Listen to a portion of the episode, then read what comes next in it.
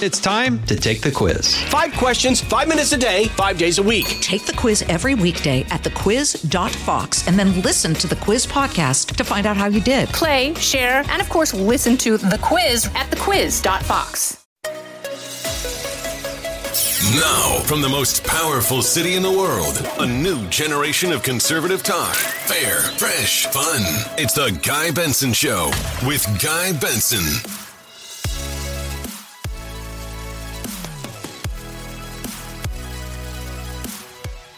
It's Wednesday, December 15th, 2021. Chugging toward Christmas on The Guy Benson Show. Merry Christmas. Happy holidays. I'm Guy Benson, your host, Fox News contributor, townhall.com political editor, and program host here on this fine show every weekday from 3 to 6 p.m. Eastern Time. We are grateful, we are honored that you're joining us, preferably live as we air between those hours, 3 to 6 Eastern, or on the podcast, which is on demand and free every single day when the show is over. GuyBensonShow.com is our website. Everything you need to know is right there. GuyBensonShow.com. On today's program, here's our lineup Josh Rogin, Washington Post columnist, foreign policy reporter. He's going to be here talking about all things China. He's got a book on China. He's really an observant analyst. And he has lots of trenchant points that he makes regularly at the Post and on his Twitter feed. I'm looking forward to introducing him to you and this audience today. Later on, Congressman Tony Gonzales will join us, Republican from Texas. The border crisis is out of the headlines, but it is still raging. We will talk to him. Plus, he's introduced new legislation related to Border Patrol. We'll ask him about that.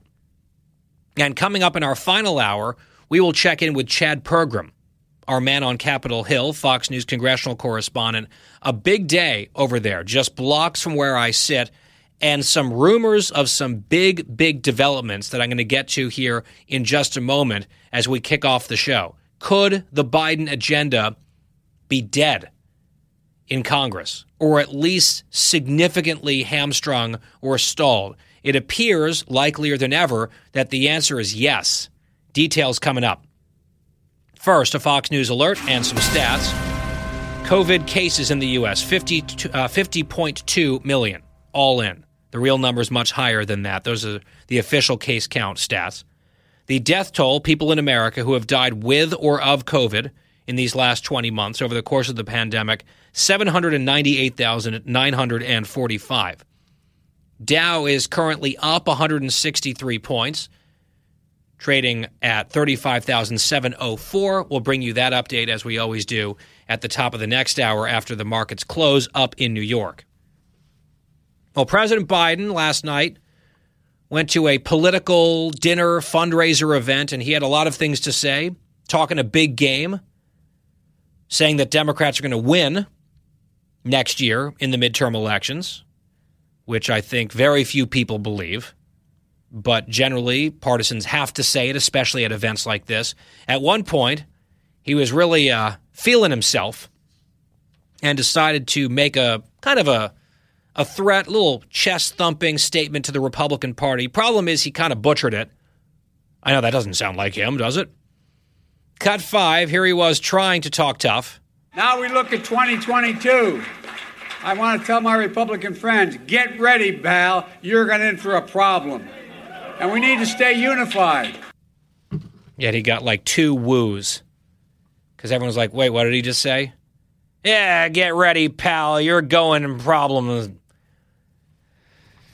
Yeah, I'm sure the Republicans are terrified of that. So, what should worry Democrats today that sort of uh, verbal misfire notwithstanding, that's sort of typical for Biden. I did see actually, relatedly, a big Twitter thread today from the RNC demonstrating just how not accessible this president has been to the press on press conferences, on one on one interviews.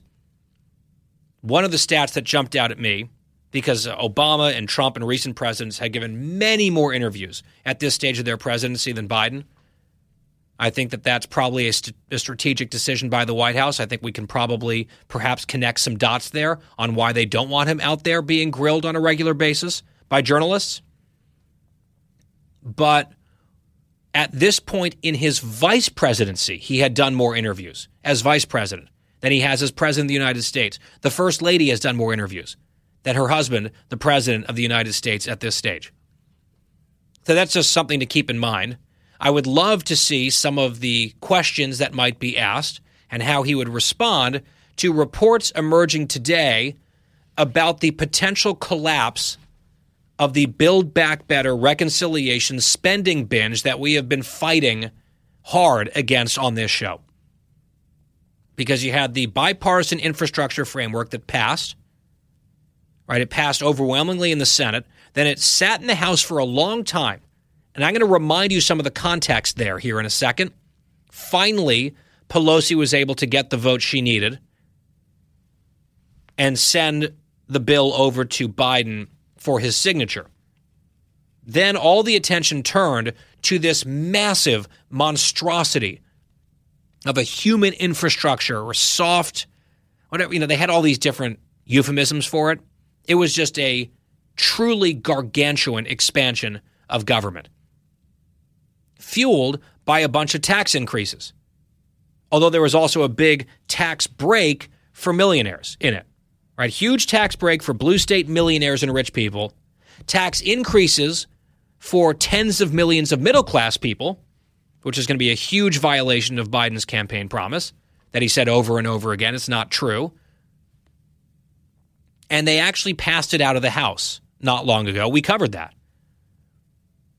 Then it flipped over to the Senate, and it has been languishing in the Senate because you have a few more moderate Democratic senators who just aren't on board for what that bill entails. And one of the things, one of the objections that we've covered very carefully, and we talked about it, in fact, yesterday at some length, is the true cost of this bill, which is, according to nonpartisan experts, closer to $5 trillion in new spending versus the 1.75 or whatever they claim. And the Democrats, we maybe kind of got into the weeds a bit on the CBO and the White House saying, oh, it's a fake score, what they just put out. We had the former CBO director on saying, no, it's not fake at all.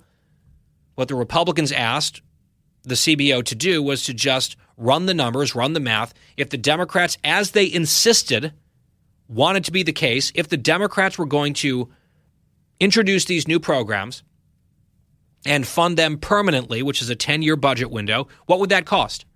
because we know the tax increases that they had proposed, including on the middle class. Total shattered promise.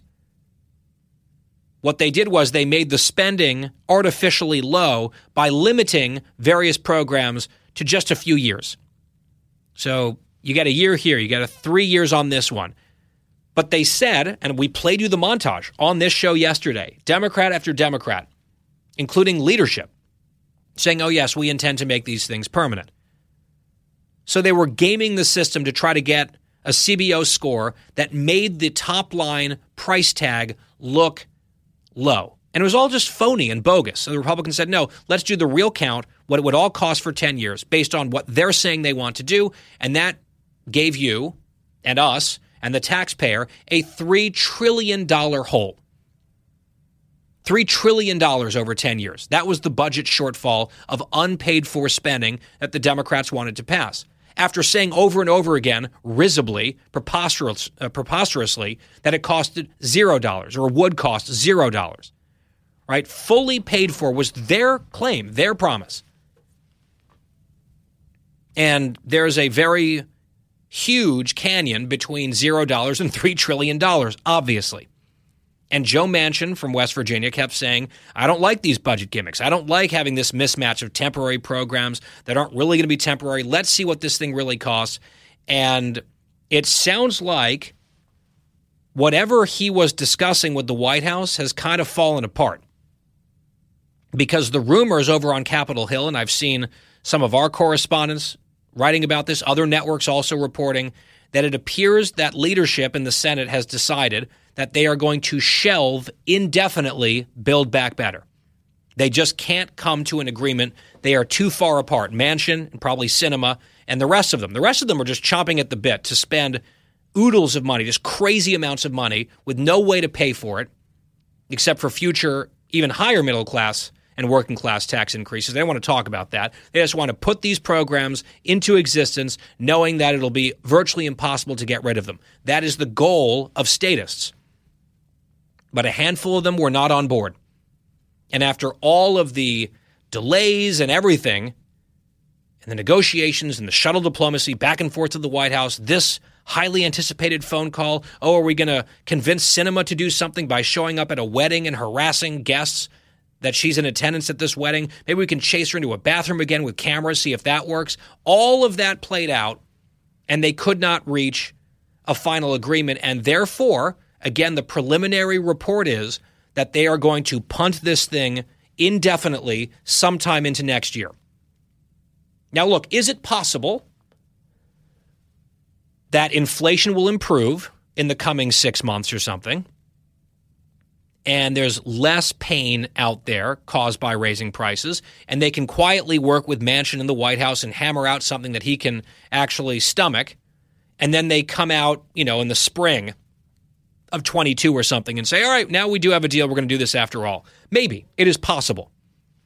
However, I would say Usually, to get big things done, you want to do it not in the election year when it's already expected to be a pretty brutal year for Democrats at the ballot box next November. To shove this thing into 22, a lot of people, at least the conventional wisdom is, that may not be a final nail in the coffin or a death knell, but it's getting a lot closer.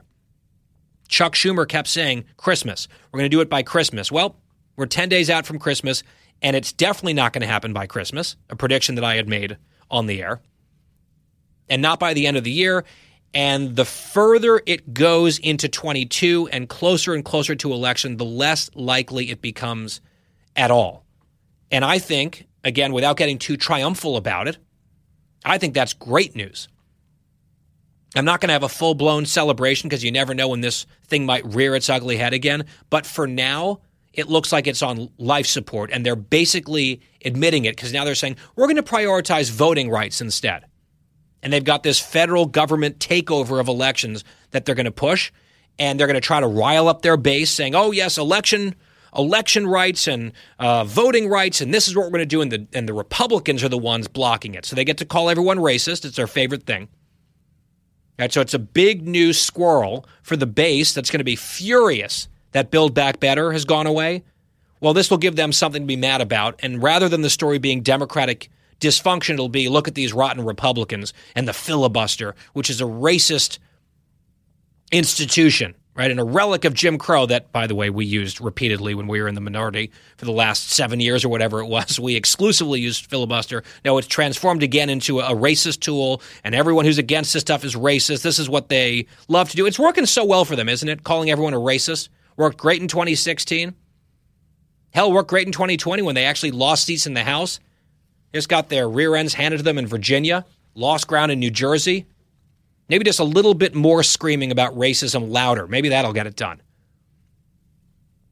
But that's their next thing that they're going to move on to, supposedly. And they're going to have to kill the filibuster to actually get their bill passed. Multiple Democrats have said they're not going to kill the filibuster. So it's likely that they're going to just turn the page to something that Kamala Harris is in charge of, right? This is part of her portfolio that has very little chance also of becoming law. They just feel like maybe it's better politics for them at getting their people all fired up and distracting from their failure on Build Back Better. That's my theory of the case.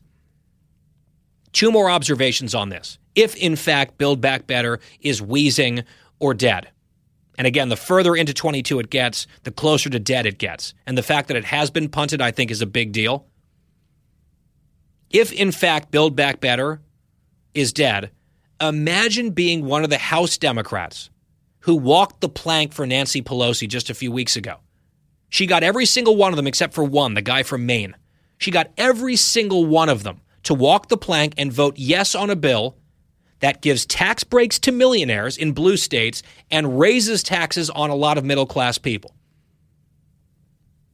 They all voted for it. They all lined up and voted for it. And then it's just going to what? Fall off a cliff in the Senate and go nowhere? You get nothing to show for it. But now you have those votes on the record of what you have voted to support.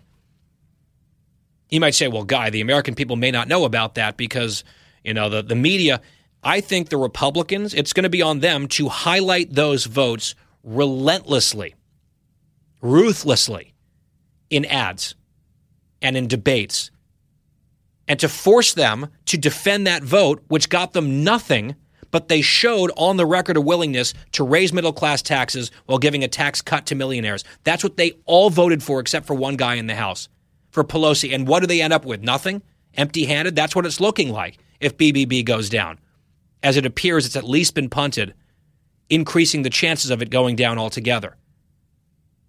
Good move, House Democrats. Another strategic coup by master legislator Nancy Pelosi. And the second point that I'll make briefly is if you are one of those House progressives, because you're a moderate, if you're one of the so called moderates, you all voted for this stuff. So you're probably privately seething. Why the hell did I do that? What was the point of that? The progressives, meanwhile, the lefties, they held the infrastructure bill hostage for months because they were afraid of what? Of the bipartisan infrastructure bill getting a vote and passing and becoming a law making the moderates happy, and then Build Back Better, their big dream of massive spending, huge government expansion, that not going anywhere because moderates in the Senate would kill it. That was their whole concern, why they played the whole game the way they did. And now what has happened? Precisely what their fear was has happened. So they're going to be mad. So look, we'll see where this goes. It's not over but it's got to be a tough, tough day for Democrats in leadership, so called moderate Democrats who've been hung out to dry, and the progressives who are absolutely going to feel totally betrayed. Are we allowed to say Dems in disarray? Because that's how it feels. On The Guy Benson Show, we'll be right back. The Guy Benson Show. More next. I'm Guy Benson. We're back. One more note on the Build Back Better potential demise that we were just covering. There's some concern will the Republicans actually force the Democrats, the vulnerable Democrats in the House who voted for this giant mess, to own that and tie that around their necks ahead of the election? Well, I had tweeted some of these thoughts about walking the plank for Pelosi having nothing to show for it and all these unpopular provisions. The NRCC, which is in charge of winning these races, retweeted me. So I think Republicans are prepared to make that case and to make sure voters don't forget what these Democrats supported on the record. And then speaking of squirrels, distraction squirrels for the left wing base, it's going to be mad. I see Elizabeth Warren, the phony Native American senator from Massachusetts. She has now come out in favor of packing the Supreme Court. She's going to co sponsor legislation to pack the court, which even Biden's group, his commission he put together, they did not support that, didn't even come close to supporting that, but she's in favor of it. Four new seats she wants to add to the U.S. Supreme Court. Republicans, or conservatives, I should say, have a 6 3 majority on the court right now. I'm sure she just picked that number of four seats just out of thin air. It's so transparent. Xi's a reason why Republicans need to win next year, too. Talking about the issues you care about. Guy Benson. We continue here on the Guy Benson Show, GuyBensonShow.com, our website. Podcast always free.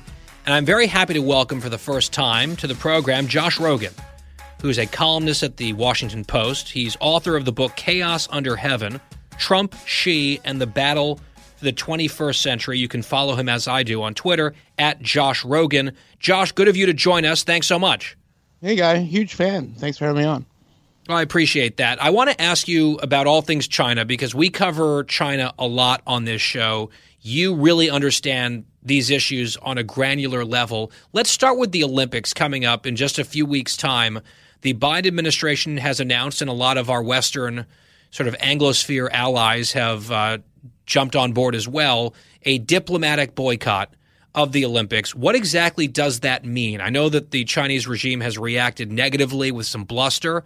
Uh, but it seems like that has maybe some bite on prestige, but certainly less damage than you know pulling out of the Olympics or really going after sponsors and that sort of thing. What's your read on the Olympics and how the Chinese government is viewing the partial diplomatic boycott?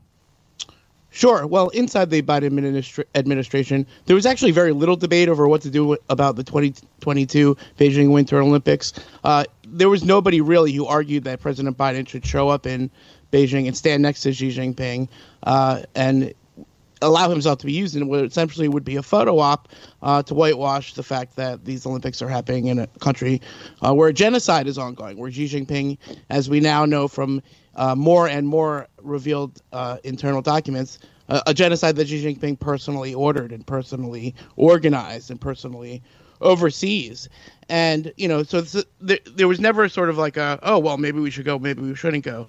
Uh, at the same time, nobody inside the Biden administration wanted to hurt the athletes. They didn't think uh, and by the way, Mitt Romney and uh, Nancy Pelosi and people like that agree with this view uh, that if the athletes want to go, they should go, and that the 1980 diplomatic boycott of the Soviet Union, led by Jimmy Carter, turned out to be more of a propaganda win for the Soviets. In that view, it's not necessarily the view to, that I share, but anyway, that was the thinking. It's a half measure. It's a compromise. Uh, it's kind of a Goldilocks strategy, I like to call it. Not too hot, not too cold. They're trying to get it just right.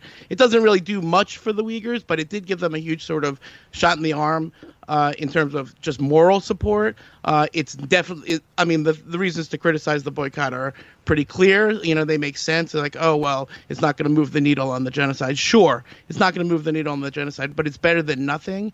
And, you know, I think we sort of make this mistake, uh, two mistakes when we talk about this. And because uh, the Olympics is really the last chance, the last time that I think the Chinese Communist Party will really give a crap one way or the other about what we say about it uh, uh, for a long time to come because you know to link it to the broader picture just for a second before i hand it over to you what we're experiencing is a downturn in not us china relations not a cold war between the united states and china but an increasing resistance to china's problematic behavior and actions as it rises. In other words, it's not about Donald Trump versus Xi Jinping. It's not about Washington versus Beijing.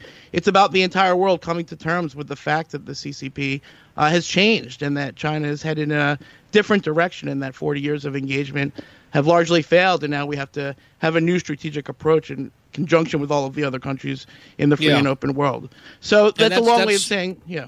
Go ahead. No, I was going to say part of my concern, and this is not an original thought to me, but when I see people express it, it's, I think, depressingly accurate, at least from my perspective, that the whole idea of openness with China and engagement was that we would wear them down over time and increase our leverage and bend them more towards our values, when it appears indeed, in reality, the opposite has happened. And you see American and, and Western governments, um, institutions, companies, celebrities knuckling under left and right because of the money that's at stake there and sort of just abandoning or just pausing Western or American values. And I want to specifically ask you because you can say, all right, half measure on the Olympics. I think there's arguments on both sides of that.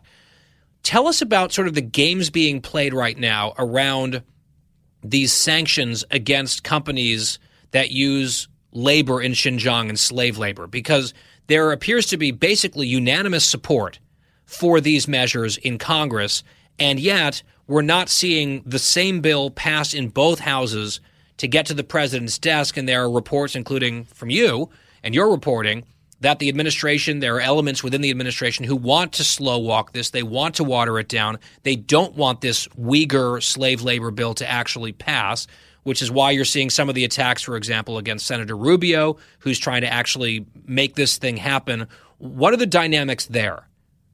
yeah, this is a really crazy part of the story because it links back to what we were just talking about. Because, uh, you know, if the diplomatic boycott is not going to solve the genocide, well, it begs the question, well, okay, well, what are we going to do next? And it means not depending on the Olympics as the the last chance to stop the genocide, because the genocide has to be stopped one way or the other. So the thing that Congress came up with was a ban on the products of that genocide, because part of the systematic atrocities after you get out of the concentration camps is that you get sent to sew together Nikes or pick cotton for the rest of your life, and you don't really have a choice about it. That's why it's called forced labor. And those products are coming into our country through our own companies. So the bill that Rubio came up with and McGovern came up with on the other side a little bit differently was okay, let's not do that. Let's have a presumption that all of these uh, products coming from the region where the genocide is happening are tainted with forced labor and then not accept them. And it raises the cost of the genocide for the perpetrators of the genocide. And for years, I mean, especially in the last six months, but really for about two years, uh, the uh, both administrations actually resisted this. And in the end, uh, the Biden administration told, uh, this is what I reported, what you're referring to, they told the Democrats that they wanted to water it down and slow it down. And when I exposed that, then they sort of switched tactics. And then magically, something crazy happened in Washington yesterday uh, which is that McGovern and Rubio came together and agreed on a text and passed it out of the House. And that was a rare moment of bipartisanship and a, a, glimmer of hope for the Uyghurs who are suffering. And then today, my latest hearing, and I'm breaking this news on your show right now, Guy, is that the Senate stalled up in the Senate. That they were expected to just have it go through. And now some Democrats want to add other crap to it, whatever it is, you know, the other Why? thing that they care about uh, because they see that this thing has momentum, and that's what happens in the Senate. When something's moving, everyone tries to stab it until it dies with all of their flags and all of their crap. And this is what's you know, and, and so you know, for the uh, like exactly 24 hours, you had this sort of moment where like, oh, we're going to pass this bill. Even the White House was pressured into saying that they would sign it because in the end, when exposed, when these things are kind of brought to light, nobody wants to be on the side of the genocide. At the same time, uh, it's still not passed. I'll believe it when it's passed. There's still some shenanigans going on right now yep. as we speak in the Senate. If it doesn't come out this week from the Senate, you'll know that's why. Yeah, and we know that I guess Wendy Sherman at the State Department was resisting this for various reasons. There are reports that John Kerry saying this could be unhelpful to my climate negotiations. Let's just sort of uh, soft pedal this or, or push it down the pike a little bit. Meanwhile, Josh Rogin, my guest from the Washington Post, his book is Chaos Under Heaven, a China expert. There was this episode that we talked about here on the show yesterday involving the Democracy Summit hosted by the Biden administration and this little kerfuffle, this little blowup involving the Taiwanese representative who was censored. And they, they actually took her video feed down because there was a map of Asia that showed sort of like color coded countries based on their openness. And China was red for closed, correct. Taiwan was green for open, also correct. But this sort of set off some alarm bells among some people in the Biden administration, and they worried this would offend the Chinese. This was during a panel on countering online authoritarianism, and then they engage in some arguable online authoritarianism by by censoring the slide. Then they blamed it on a technical glitch. Sources at Reuters or speaking to Reuters said that's not true. This was just a massive overreaction from the Biden administration. It just seems like a microcosm, to me at least, of some of the incoherence here, where we want to sort of stand with Taiwan and send a signal to China. But if that signal to China might offend China too much, then we're scared of it and we pull it down. Uh, what do you make of that whole mess? Right. Well, actually, Guy, I think you explained it extremely well. Uh, you know, there's two issues here. One is what happened, and two is what it means. And my, from my sources, from my own personal reporting my, of my administration, what's my, my, my take on what happened is uh, something in between the two stories that you just heard. In other words, it was a conscious decision. Now, the State Department says uh, it was a decision made at the White House, and the White House said it was a decision made at the State Department. So that's kind of a circular firing squad. Uh, but the bottom line is that it was one of these things where no one was doing slides. They didn't realize they had what the, the technical glitch that they're referring to is that they didn't they were they thought they had turned off the share screen on the Zoom, but they never turned it off. So the Taiwanese used the share screen to put up a slide, and everyone's like, "Wait a minute, he's not supposed to be able to do that." So that's the technical glitch. But there was also a substantive thing because they're like, "Oh, wait a minute, what's he saying? We have to make sure nobody thinks that's what we think." And so that kind of double confusion psychology is, as you correctly pointed out, uh, symbolic of our muddled Taiwan policy, which is on the one hand is rooted in strategic ambiguity, which is meant to not let the Chinese government know if we would really come to Taiwan these Taiwan's defense in a military contingency, but meanwhile we treat them as a half country. And you know, we have a relationship with them, but it's unofficial. And we want them to be in international organizations, but when the pandemic comes out, they can't come to the meetings. And then they can come to the democracy summit, great, but oh, the president can't come. Oh, we got to have some other guy come. Oh, okay, then we got to know everything that he's going to say so he doesn't say the wrong thing. And that's just shows What's how the point?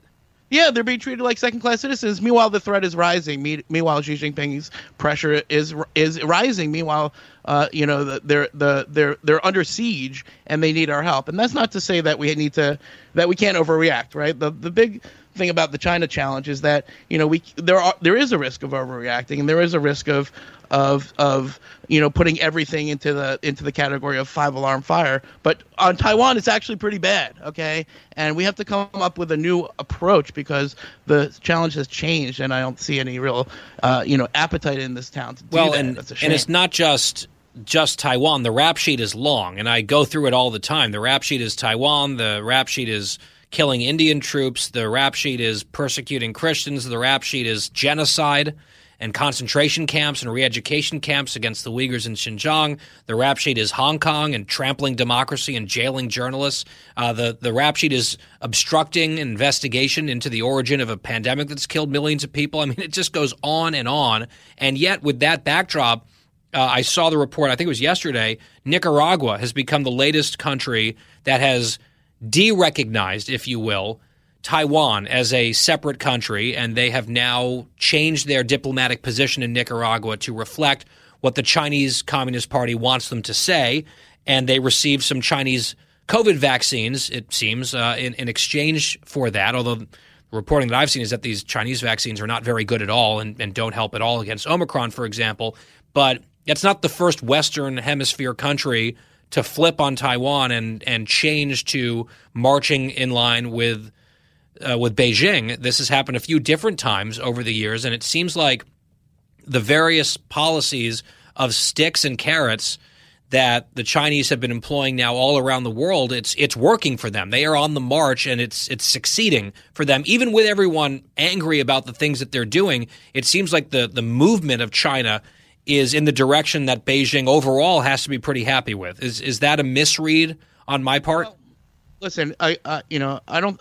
I think it's a it's a mixed picture actually because you know think about what you just in the Taiwan space. You're absolutely right. China is increasing its leverage and its power. And think about what you just said. What they did was they blackmailed a country with with life saving medicines. They dangled j- jabs over. Uh, but anyway, they they definitely uh, coerced these people into abandoning Taiwan, uh, which is their political agenda, not their economic agenda, not in the interests of solving the pandemic. And that's what we're dealing with. We're dealing with a party that will make you bet your life on siding with Taiwan or abandoning democratic values.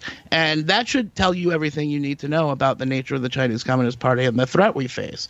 And Yeah, the, it's- fa- the the fact is that we don't have a response for that, and we need one, and we need one quick. And you know, I hope people uh, in power are working on that now.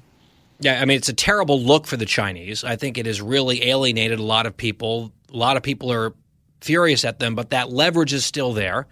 And they have planted the economic seeds that they can then use as uh, tools of coercion all across the planet. And they are on the march. Whether there is a, a strategy, a coherent one for the free world to counter this, I think is very much an open question. And uh, it comes back in my mind to the rap sheet that I just went through, just a partial list of really horrible actions from the regime in recent years. Uh, and someone who watches all of it extremely closely and reports on it uh, with, I think I would argue, unparalleled frequency and access and sort of insight, especially in Washington, is my guest, Josh Rogin. He is at the Washington Post. You can read his stuff there. You can also pick up his book, Chaos Under Heaven Trump, Xi, and the Battle for the 21st Century. Josh, really appreciate it. Let's talk again. Anytime. Josh Rogin on The Guy Benson Show. We will step aside and return after this. Guy Benson will be right back. Welcome back to The Guy Benson Show. This tweet made me stop in my tracks last night. ESPN, from their official account, tweeted a clip from, I guess, like a documentary or a special that they put together about the Bubba Wallace noose NASCAR incident. Remember this? Last year? Midway through the year or so. I had forgotten entirely about it because it was a complete misunderstanding slash hoax. You had a black NASCAR driver who thought that there was a noose tied in his garage before a race. It became a huge thing. Everyone was outraged. The whole community of NASCAR rallied around him. The FBI came in and looked into it and just determined, oh, it was not a noose at all. It was a hand pull for the door, and it just kind of resembled a noose. And it had been there for months. And no one had any idea that Wallace would have been assigned to that particular garage. And in fact, similar looking hand pulls were elsewhere on other garages, sort of along that row. So I kind of understood at the time why he might see it and think it was a noose and wonder and be upset. But then it was looked into, and the darkest evil possibility turned out not to be what happened at all. And it was fine, you know, like okay, if people thought this might have been a threat or racist or something to to rally around your colleague, that that's all great. But ultimately, what does matter is is this real? Did it actually happen the way it appeared? And the answer to those questions were no, it did not. That's what the FBI determined. Again, it had been there for months. This was not targeting Bubba Wallace at all. It was a coincidence and something that was not a noose that was misinterpreted and blown up into a thing. All right, so you can you can perhaps remember this little controversy now that I've reminded you of it. I actually went back. It's like, didn't Wallace himself acknowledge that this wasn't real at some point? And yeah, he gave an interview or he put out a statement where he said he was relieved to learn that in fact he had not been targeted. Fine. I thought we would never hear about it again, even though there was, you could argue, some overreaction, certainly in the media or whatever at the time. Here's ESPN now doing a documentary about this like it's some sinister thing. And in the clip they put out in their headline, last year a noose was found in Bubba Wallace's stall at Talladega Superspeedway. The next day, the NASCAR community stood with him in unity. Then they quote him about how terrified he was or whatever. This is just misinformation if you're going to put it out this way.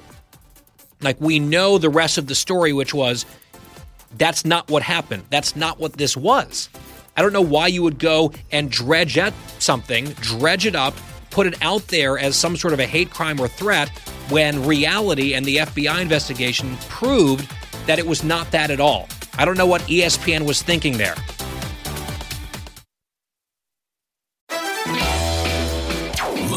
From the most powerful city in the world, unconventional talk from a fresh, unconventional conservative.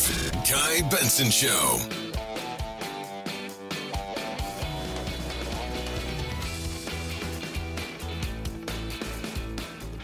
Time for a brand new hour here on The Guy Benson Show.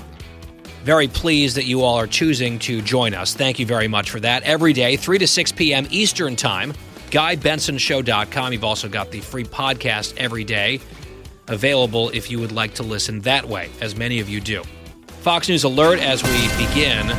A few things here. We are keeping an eye on the situation in Kentucky. I see that the governor, Andy Beshear, is making some remarks following a visit on the ground from President Biden touring the devastation. It's a situation, of course, that we will continue to monitor. Also on Wall Street, the Dow closes up 382 points today, ending just shy of 36,000. So it closed at 35,926. This after the Fed signaled three interest rate hikes coming up in 2022. Joining us now is Congressman Tony Gonzales, Republican of Texas, the 23rd congressional district down there. Congressman, welcome back to the show. Merry Christmas. Hey, Guy. Merry Christmas. Thanks for having me on, man. Love your show. Well, I appreciate that. I want to start with uh, the border and the border crisis. We have you on because you represent that neck of the woods. And it's a point that I've made now a few times in recent weeks. Sometimes the media coverage will flare up because of some particular event. For example, all those uh, Haitian nationals under the bridge and the fake controversy about Border Patrol and whips and horses and all that. And so that got a lot of coverage. Then the coverage recedes. Some people keep covering it, like our colleague Bill Melugin here at Fox and Julio Rosas, my colleague at townhall.com. But much of the mainstream press, at least nationally, sort of goes away. But that doesn't mean that the crisis is gone or even mitigated. And in fact, we've seen some horrible, deadly incidents in the last few days. A crash that killed 55 in Mexico, a tractor trailer filled with hundreds of illegal immigrants on their way to America. Uh, that was just awful. Then there was another crash from a smuggler who T-boned innocent U.S. citizens in Texas, fleeing the police, a, a car filled with illegal immigrants. Uh, those are just two examples. We've seen some of the stats of border sectors being still overrun day in and day out, lots of gotaways as well. What are you seeing on a daily basis? Is it getting better? Is it getting worse? Or is it kind of just more of the same on this bad trajectory?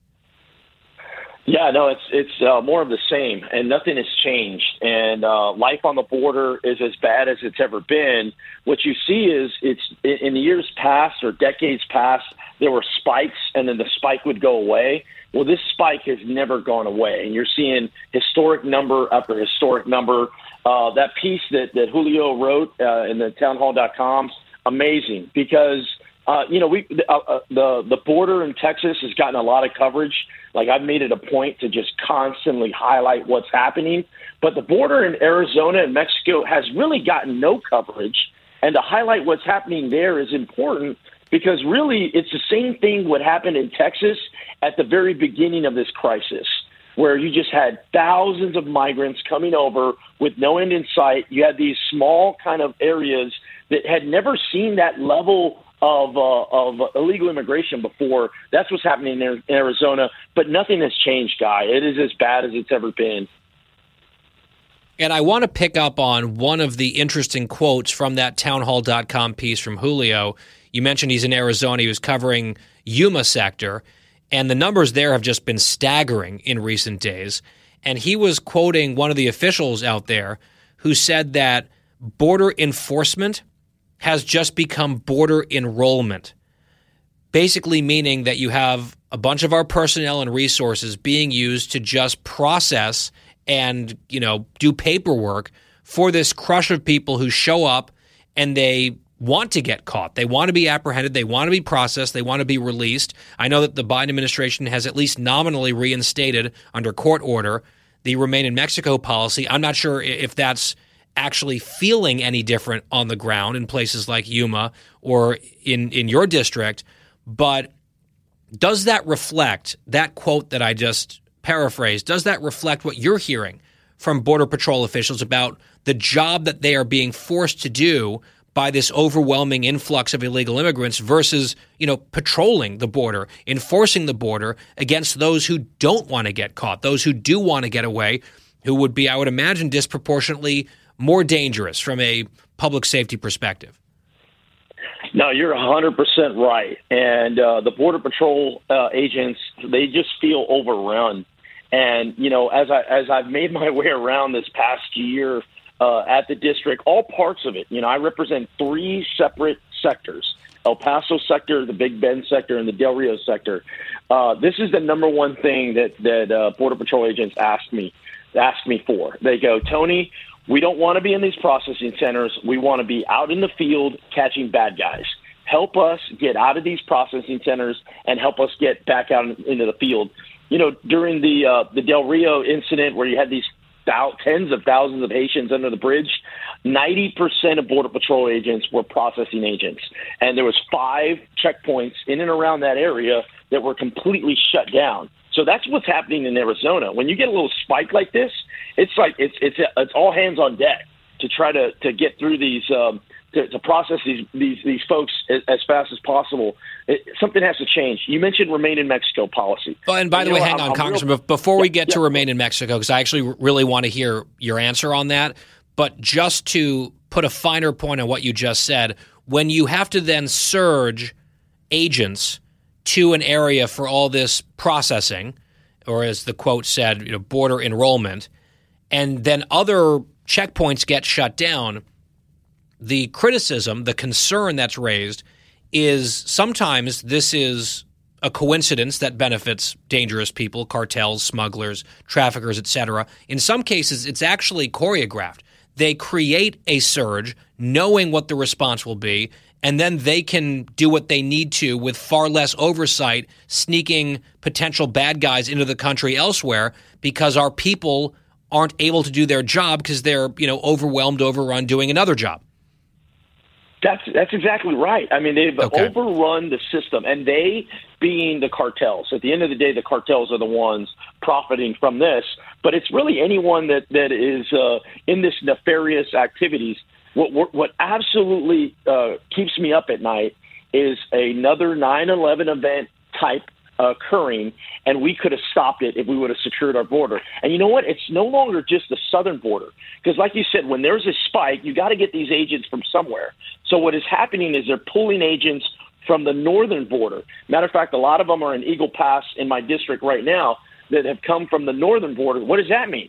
That means now it's it's no longer hey the southern border is wide open. Now it's all our borders are wide open because our agents are are too busy or they're not too busy. Their their their full time job is now processing these folks instead of keeping our borders safe. And it's- clearly, Congressman- dangerous. Yeah, and the word is out. I saw reporting from Bill Melugin on Twitter, I believe it was yesterday, that over the weekend alone in one of these sectors, it was thousands of people coming in from 30 different countries over the course of one weekend. So people are learning the lesson here, which has been broadcast, unfortunately, loud and clear from the Biden administration. Our borders are open. You can come. We're not going to send you home. We might send you back to Mexico. I want to let you finish your thought on the newly quasi, I guess, reinstated remain in Mexico policy. What are you seeing? What are your observances, uh, your observations there? Yeah, look, look, House Republicans, uh, you know, Kevin McCarthy and, and Scalise and myself, I've hosted 40 members of Congress in my district. Over 100 Republicans have come to the border and seen this. We have pushed that the Trump remain in Mexico policy worked and to reinstate it. And the administration did not want to go down this route, but they did. They reinstated the, the remain in Mexico policy on December 6th. Fantastic, right? On the surface, you go, great, a win. Well, you peel back the onion. They started in El Paso, the El Paso sector, and they're only they're only uh, doing 30 people a day. 30. I mean, in the Del Rio sector alone, you have over a thousand apprehensions a day, not to include Yuma, not to include El Paso and all the other sectors. So when you're only doing 30 and you're telling people like, no, no, no, we restarted the remain in Mexico policy, uh, sort of, but the reality Yeah, is they're not fake. putting the number of folks. Exactly. Yeah, they're slow And so rolling we it gotta- so they can continue fighting it in court because they keep saying they're doing it only because the court told them they had to, but they want to keep fighting it and, and win a lawsuit and then undo the successful policy again. And their so called compliance, I mean, it sounds like a joke based on how you just described it. You did mention a moment ago, Congressman, Border Patrol agents, and you talked to them basically every day. There are a lot of frustrations. There's uh, a dearth of agents and personnel protecting the border, and there's a concern that some of them might lose their jobs over this uh, vaccine mandate. You're trying to do something about that. Tell us about that situation. Yeah, we put together the BASE Act, which protects uh, Border Patrol agents from getting fired that uh, that don't uh, take the vaccine. And we're not talking about you know a handful of agents. We're talking thousands, hundreds, if not uh, over a thousand agents. There's only 18,000 agents in service, so that's a significant amount of the workforce. And right now, um, you know, if an agent gets fired, it takes 400 days to replace them and then you got to train a new agent. So you can't just turn the spigot back on. So the Base Act protects Border Patrol agents uh, from the federal government fire, uh, using federal funds to uh, to fire them for the for the vaccine mandate. Uh, we got a lot of co-sponsors on it. We got to keep pushing. I go back to it. Like we may be in the minority, but we're not going to be in the minority forever. And when we and when the House Republicans take back the House, we got to have a plan on day one. I think part of that is making sure that our Border Patrol agents are protected against these vaccine mandates because it looks like there's no end in sight with this whole uh, COVID and this administration.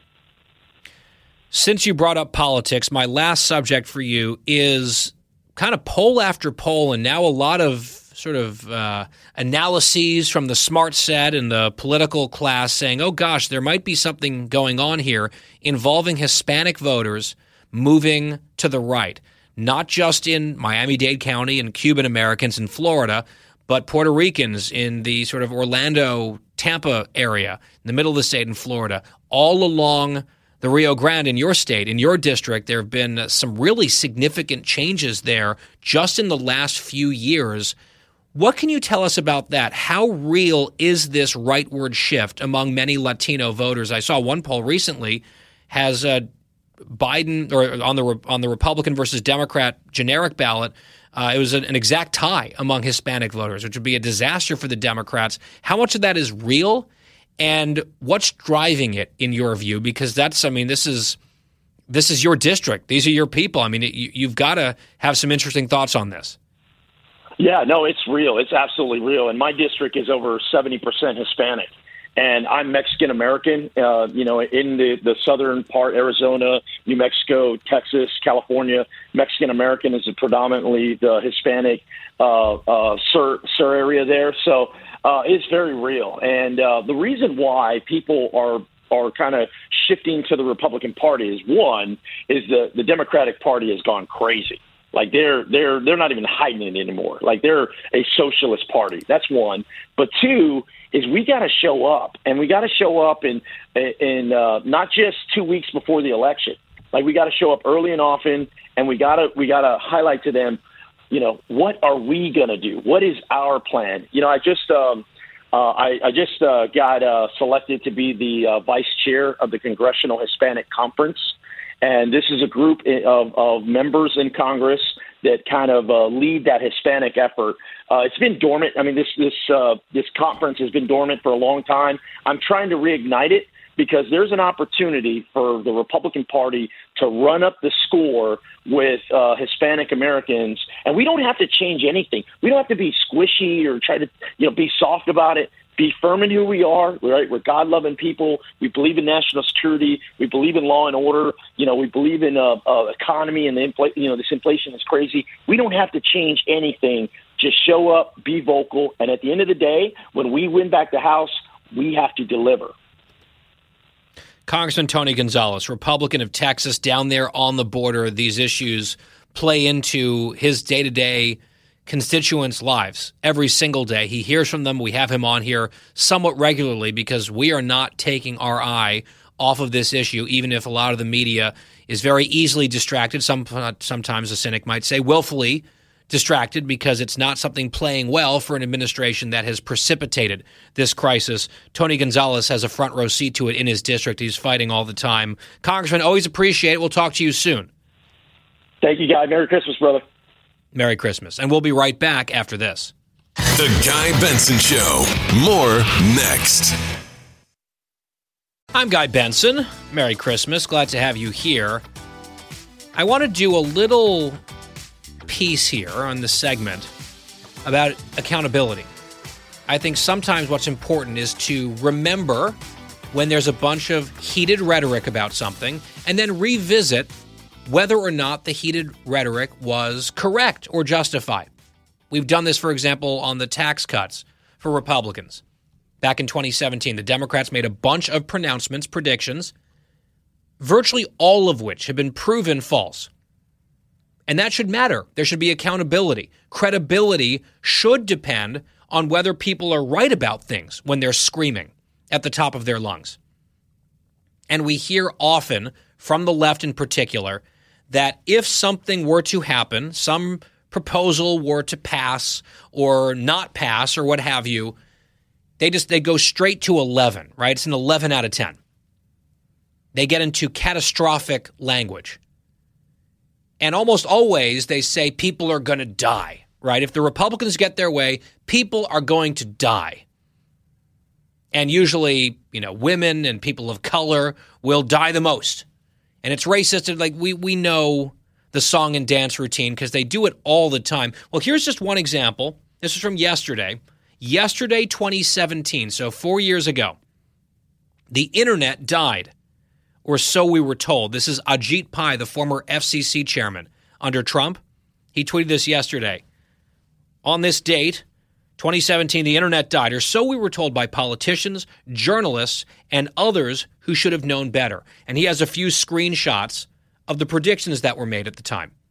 Senate Democrats said, oh, the internet's going to slow down to, you know, you're going to have to tweet one word at a time. Internet speeds are going to crash if the Trump administration, under Pai and the FCC, if they repeal some of these regulations, net neutrality regulations. It was framed, yes, as a matter of life and death this change in internet regulations.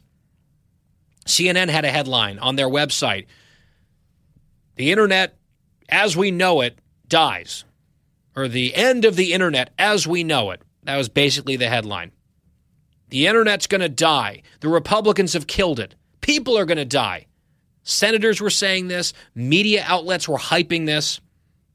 And Ajit Pai notes four years later, after the policy went through anyway, despite all the crazy hyperbole, since that,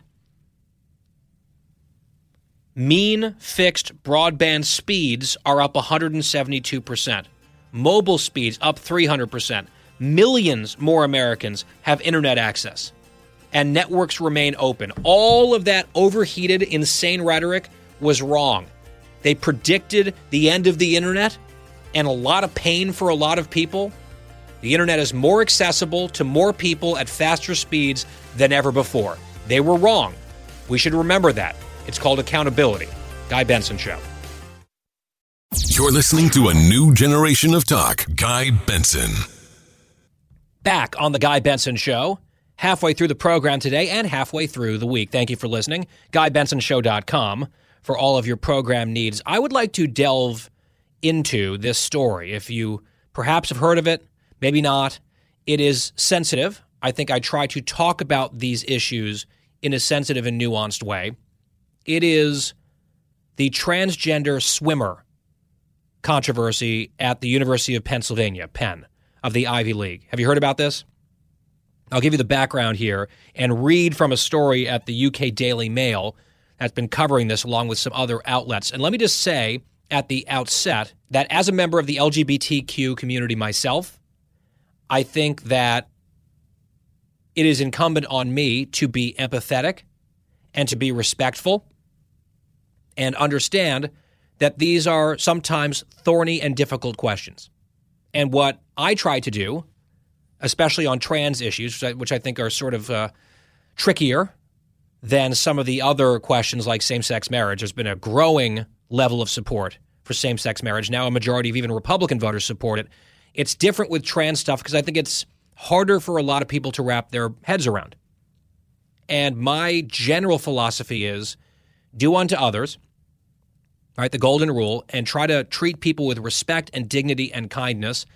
And if people have preferred pronouns and preferred names, I try to go with those. And I know sometimes it's hard, right? People who are doing the non binary thing and their pronouns are they or them, it gets very confusing and hard to follow sometimes. And the writing, the syntax gets all mangled, and it's hard to sort of follow sometimes who is referring to whom and all of that. But I try to muddle through and get it right and treat people the way they want to be treated and call people the things that they want to be called. And I think we can affirm the dignity and value of every person, even if it's a little bit disorienting for some folks, right? That's my general proposition.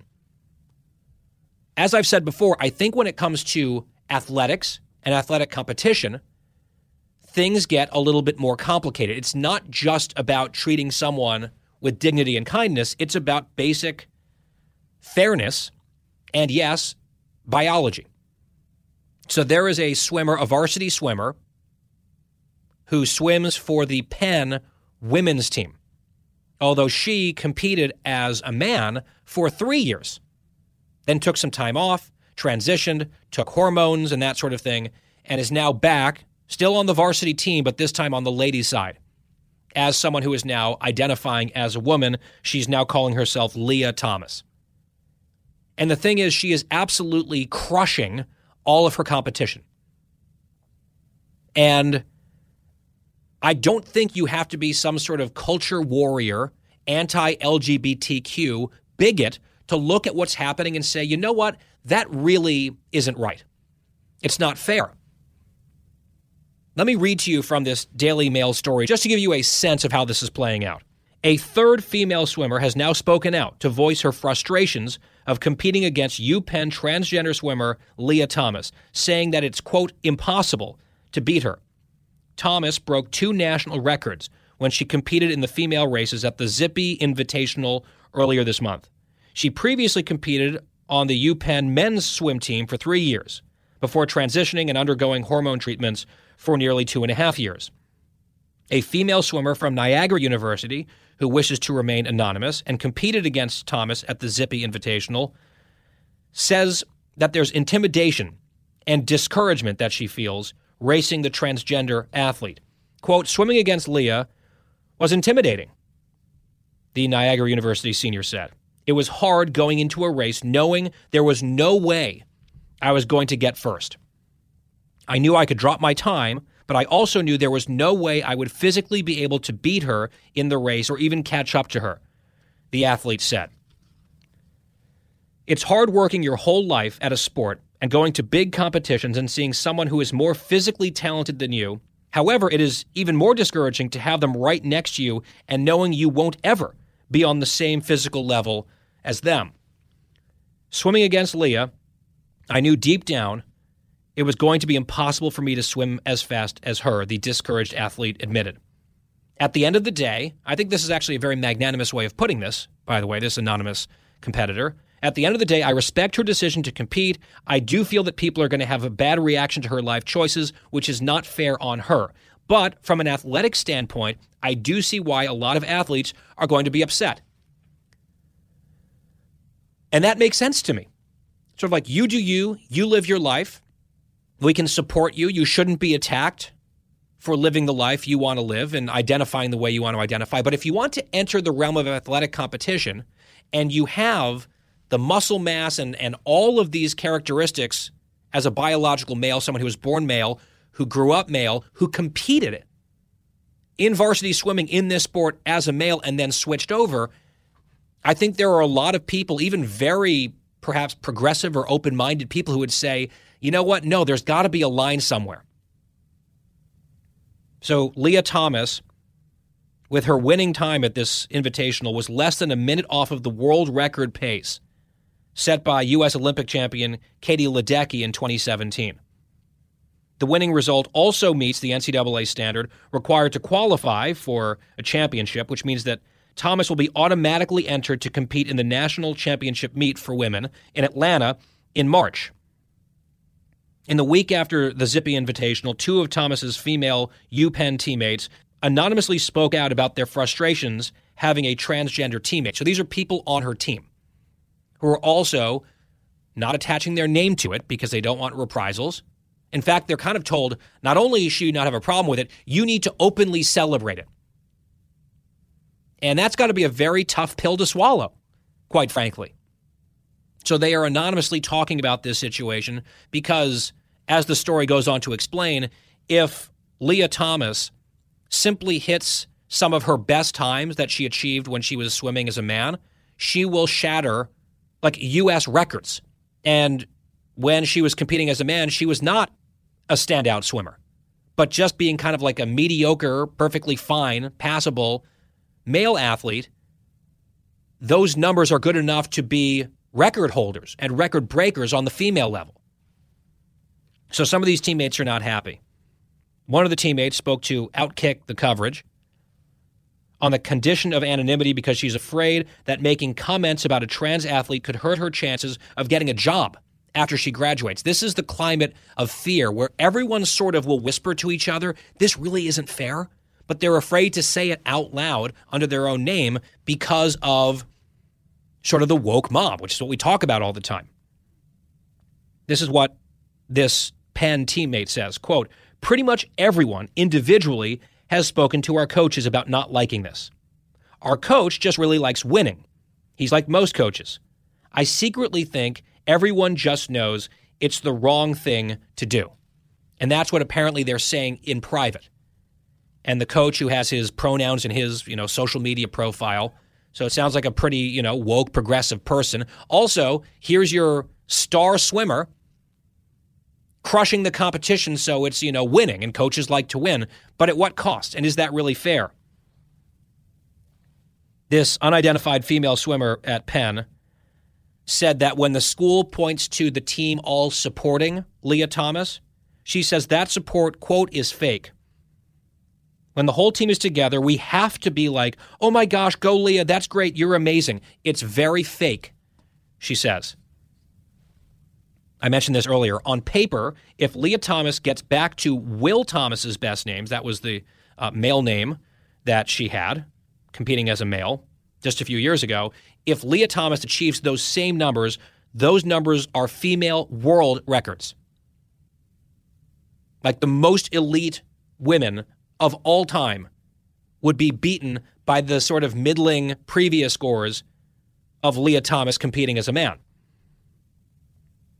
One of these teammates says this When I have kids, I'm going to hope they're all boys. Because if I have any girls and they want to play sports in college, good luck. That's how fundamentally unfair it feels, like with the deck being stacked. A second female swimmer from this team, also a teammate of Lia Thomas, anonymously voiced her complaints about Thomas, despite the entire team being, quote, strongly advised not to speak to the media. Right? So you have the situation where you're getting your ass kicked every day, and it's not even close. Like I saw one race, Lia Thomas won by 15 seconds, which is crazy. Wait to hear a, another score, another time differential coming up later in the story. They're told, don't talk to the media be supportive. You have to celebrate what's happening. You've trained your whole life to maximize your opportunity to succeed. You're never going to win, and you have to be happy about it. Of course, that's going to breed resentment. The second teammate being quoted here has stepped forward, again anonymously, to explain how the team is angry over what is being perceived as a lack of fairness as Thomas smashes record after record in the pool. This swimmer said that teammates are sometimes upset and crying as they know their own times are going to be obliterated by Thomas. They feel so discouraged because no matter how much work they put in, they're going to lose. And then there's this, I think, very telling anecdote at one of these swim meets. Teammate says, usually everyone claps, everyone's yelling and cheering when someone wins a race. In this race, Lia touched the wall, and it was just silent in there. When fellow Penn swimmer Anna Kaladasne, I'm probably butchering that name, finished second, the crowd erupted in applause. So Lia wins by a long shot. It's not even competitive. So there's your big champion. And the crowd goes the opposite of wild. The team is silent. And then the second place finisher finally finishes and everyone cheers for her. I think that speaks volumes about what the perception is here. Thomas's record-breaking time, beating her own teammate out of first place. Listen to this. She beat her own teammate to win by 38 seconds at that swim meet. 38 seconds. Like honestly, Lia Thomas could be up out of the pool, drying off and putting on street clothes by the time the first biological female finishes behind her 38 seconds later. The second anonymous source, this is from the Daily Mail, who spoke out, says that Thomas can be overheard bragging, saying that was so easy. I was cruising.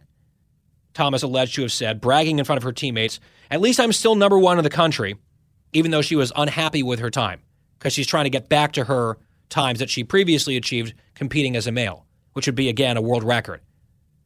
So you're crushing everyone and you're still upset about it because you know you can do better.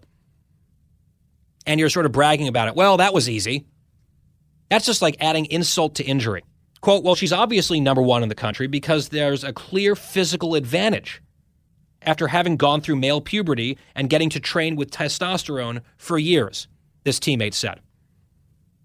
Even without Lia, we had the chance to win the Ivy League this year. That was a huge deal for us. We train every single day. We give up so much for this sport, and I love swimming. I do it because I love it.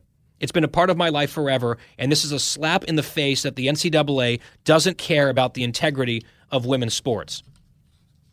Now, what does Lia Thomas have to say about this? She appeared on a podcast, a swimming podcast, and she just said, Yeah, I think it is fair. Cut nine. Everybody is able to compete um, in the category they're most comfortable with, unless there's a proven unfair advantage that they have. Um, and this does a very good job of including trans women and not invading anybody's privacy or making anyone feel uncomfortable um, yeah, I think they those guidelines are, are very good.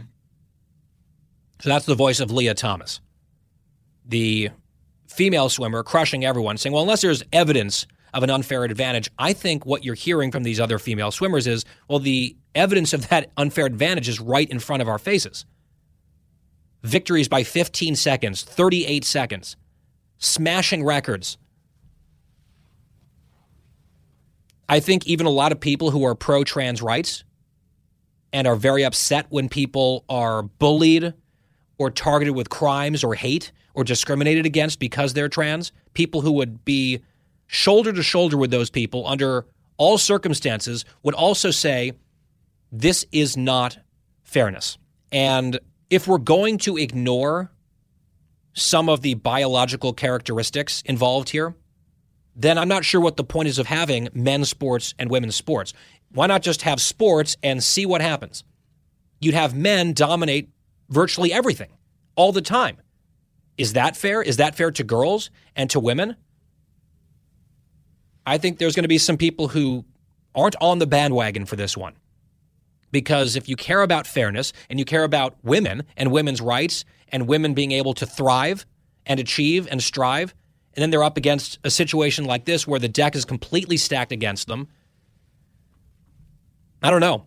And there's a lot of folks who are afraid to say any of this, certainly on the record, because they don't want to be labeled a transphobe, like they're doing, for example, to J.K. Rowling, the author of the Harry Potter books. There's a very large although not really that large. There's a very loud group of online screamers, the Woke Brigade, constantly saying that she needs to be boycotted, burn your books of Harry Potter, never do any of that stuff again because she's a transphobe. Because she's just saying there's a value to womanhood. J.K. Rowling, again, causing controversy because the UK police now announcing they're not going to count rapes committed by people with male genitalia they're not going to count those as rapes by men if the rapist says that they're a woman. And J.K. Rowling was like, that sounds crazy and upside down to me. And people like, you're a transphobe. That's how ridiculous and dysfunctional the conversation around this is. And look, I understand there are nuances. It's not easy to wade through some of this stuff while trying to be empathetic and respectful. But I think we have to have some of these conversations.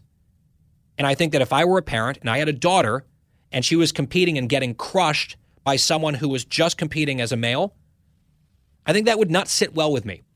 And I think it's okay for girls and women and parents to feel that way without being called haters. And this is where I think there's overreach sometimes. If there's one thing that the woke enforcers do regularly is overreach and alienate, and this would be one of those examples. The Guy Benson Show returns after this. Guy Benson will be right back. I am really excited and honored to be with you today and to share this remarkable occasion. Back on the Guy Benson show, that's Senator Richard Blumenthal, who appeared over the weekend in person at the Connecticut People's World Committee Amistad Awards. It is an affiliate of the Communist Party of the United States. And he showed up as a surprise special guest to distribute awards, special recognition at this commie event, actually the Communist Party. And he decided that he would lend his name and his reputation as a United States Senator to give some awards to communists. It's pretty amazing. This was uncovered by the Yankee Institute. FoxNews.com covered it as well. I'm surprised he went there without saying something like, I remember fighting you commies back in Nam. Right, this is the same Senator Blumenthal who lied for his entire adult life about serving in Vietnam. He did not. I wonder if the voters of Connecticut have any problem with any of this. Or if they'll just be like, yeah, let's reelect him. That seems to be their approach to Democrats no matter how bad they are. That's Connecticut, and this is the Guy Benson Show. Final hour coming up.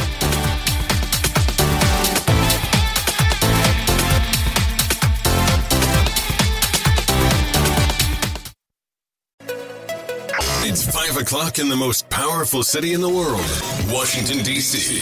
It's time for the Guy Benson Show Happy Hour, sponsored by the Finnish Long Drink. Finland's most popular alcoholic beverage has come to America. Visit thelongdrink.com. And now, here's your host, Guy Benson.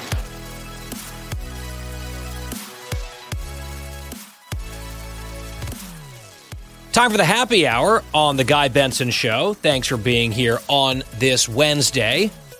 GuyBensonShow.com is our website. Podcast is free every day on demand when the show is over between 3 and 6 p.m. Eastern. GuyBensonShow.com.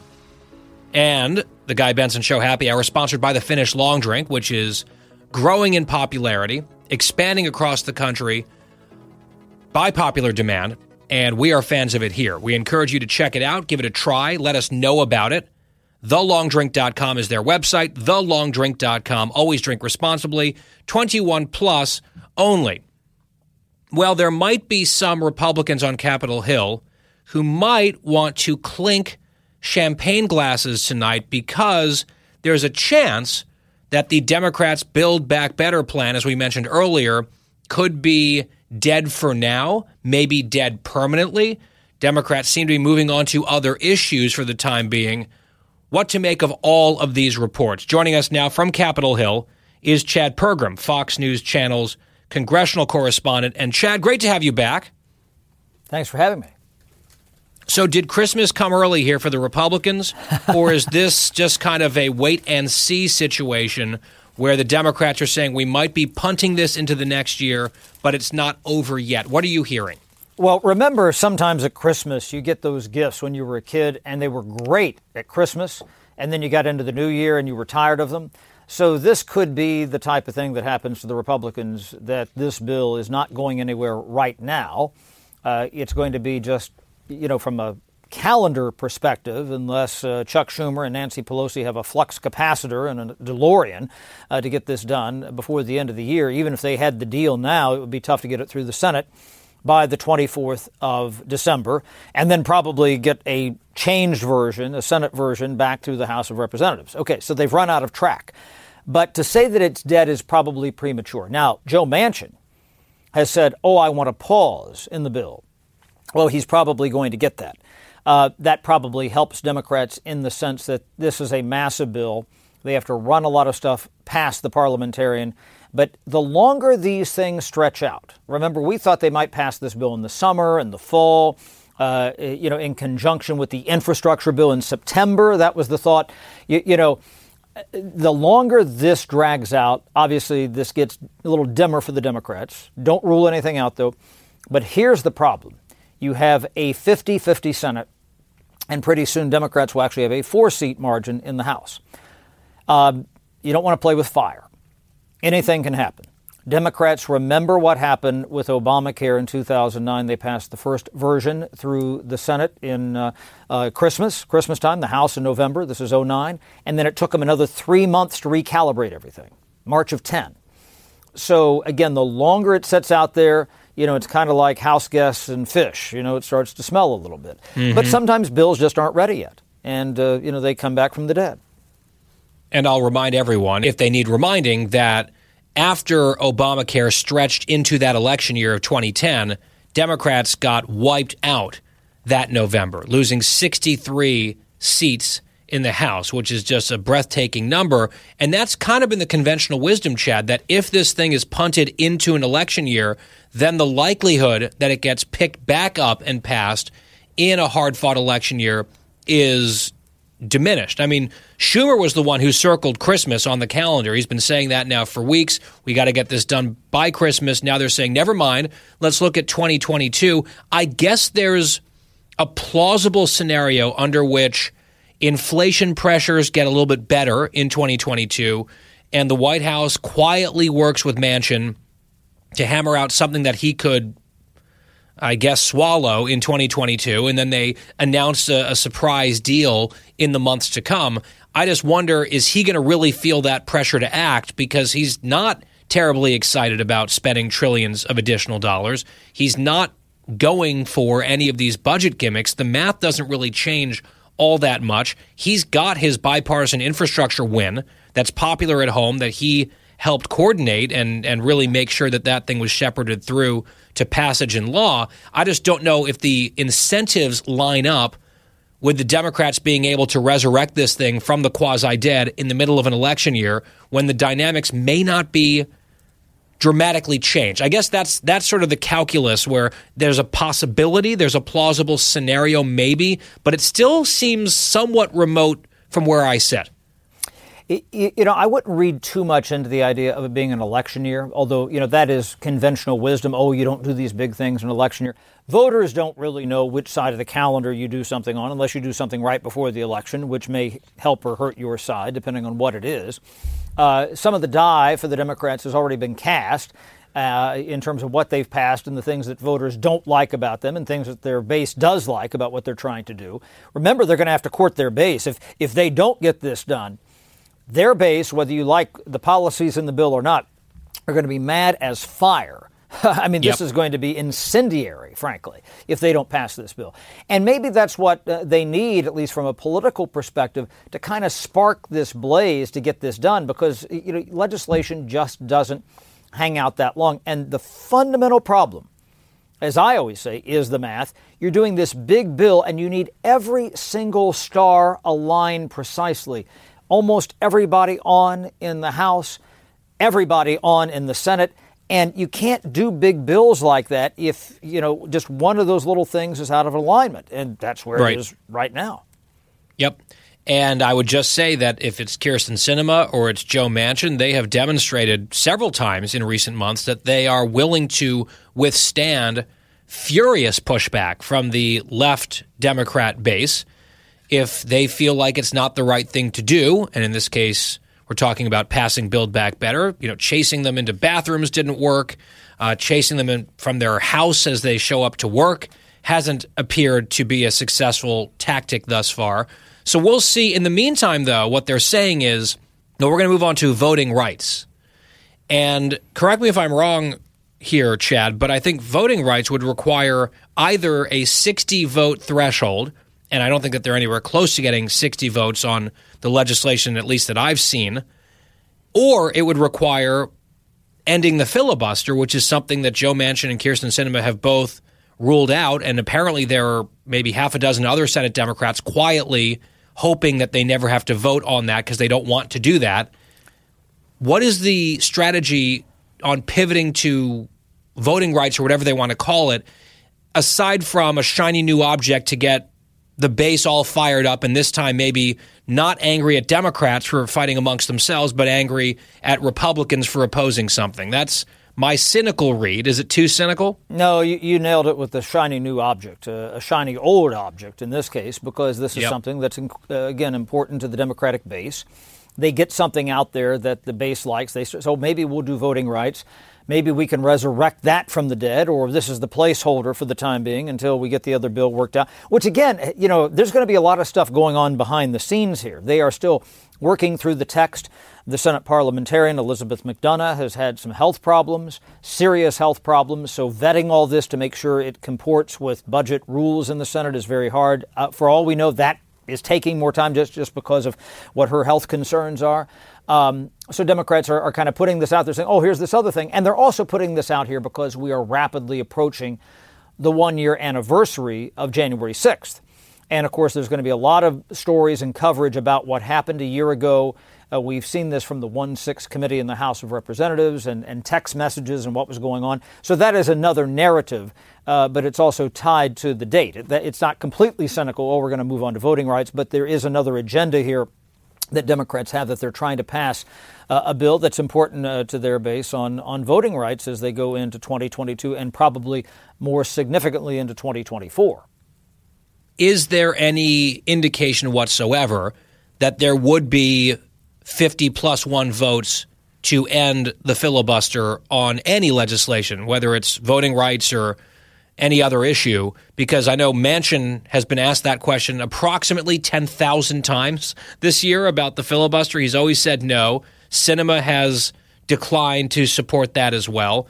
And as I mentioned, there are people reportedly in the Democratic caucus who aren't in favor of changing the filibuster rule, but they don't really want to say that and anger the base.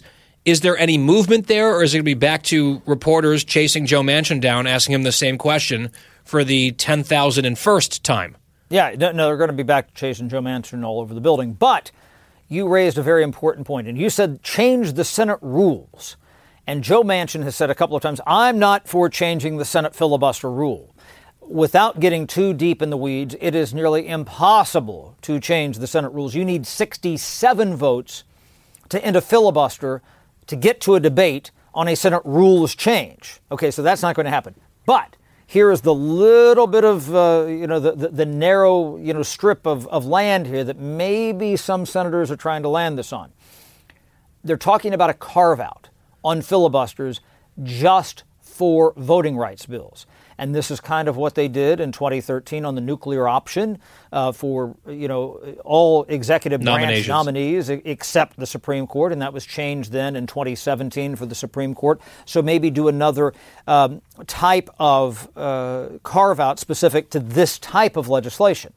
Now, again, maybe that they can, but they need Joe Manchin. You know, you can do that with only 51 votes. In other words, you get all 50 Democrats and you have Vice President Harris break the tie. That is not changing the Senate rules. The Senate operates mostly on precedent. And so what they're doing here is establishing a new precedent. That's what they did in 2013 and 2017 with the nuclear options. Right. So this would be a new nuclear option. That's right. But again, you know, we're, you know, we're just starting to hear about this, and there hasn't been support for changing any of that before. And, and again, you know, I come back to this 50 50 Senate. As soon as you crack that door open, and you're in a 50 50 Senate, and if the Senate flips next time around, whatever the Democrats do, whether it be voting rights or D.C. statehood or immigration via that, because, well, that's the other thing. As soon as they crack that open, all the immigration people are going to say, can you do it for immigration too? Yep. Can you do it for the, you know, it's going to be every, yeah, every, every group will say this is a matter of life and death and we have to make another carve out. And I mean, it's, we all know where that would box. go. Yes, absolutely. And, and so that is the problem. Uh, and, and also, if the Senate flips, well, the Republicans can just undo those things again, and Democrats can't do anything about it because they've gotten rid of the filibuster.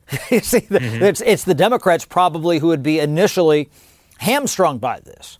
So that's the, again, the deeper problem. Right, because so, they got burned by it last time mm-hmm. with the judges.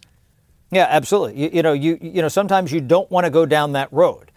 Uh, but there has been increasing support in the Senate to alter the filibuster, quote, rules or precedent or whatever route they go. Uh, whether or not it's enough for voting rights, that is unclear. But again, you know, looking at narratives here, getting closer to 1 6, some of these messages with Mark Meadows and what was afoot and what was the former president doing and everything else, that might stoke some of those embers a little bit here to burn more brightly for the Democrats because they know 1 6 is coming up. And if you're going to pass something, well, you got to pass it and maybe connect it to that date and somehow and argue, you know, this was, you know, the democracy, you know, was set mm-hmm. ablaze that day. And so we need something to make sure that doesn't happen again. Yeah. Well, and I would imagine, just a guess, that let's say we move into 2023 and there's a new Senate majority and the Republicans take control, if that were to happen, I wonder how many of the Democrats who are announcing their support for filibuster reform will all of a sudden change their mind again and be against yes. it. Just, it seems like that happens uh, quite often here on this particular issue specifically, and I think for that reason there are there's a majority still of senators who do not want to touch that because they know that the shoe will be on the other foot again someday, perhaps someday soon. We'll watch all of it very closely, and no one closer than Chad Pergram, Fox News congressional correspondent on Capitol Hill. Chad, appreciate it. Talk to you soon. Merry Christmas. Likewise. Thank you. It's the Guy Benson Show happy hour, and we will be right back. The Guy Benson Show. More next. Happy hour on the Guy Benson Show. We are back. Not a lot of happy stories out of Kentucky and some of the other communities ravaged by the tornadoes over the weekend. You've seen those images. It's just awful to look at. There are incredible stories of heroism and kindness that are emerging. And we want to highlight some of those, especially around Christmas. This is amazing. One of the men in Kentucky, Brian Brooks is his name. He was on Fox News. His wife and his sister in law, he knew they were trapped at their workplace.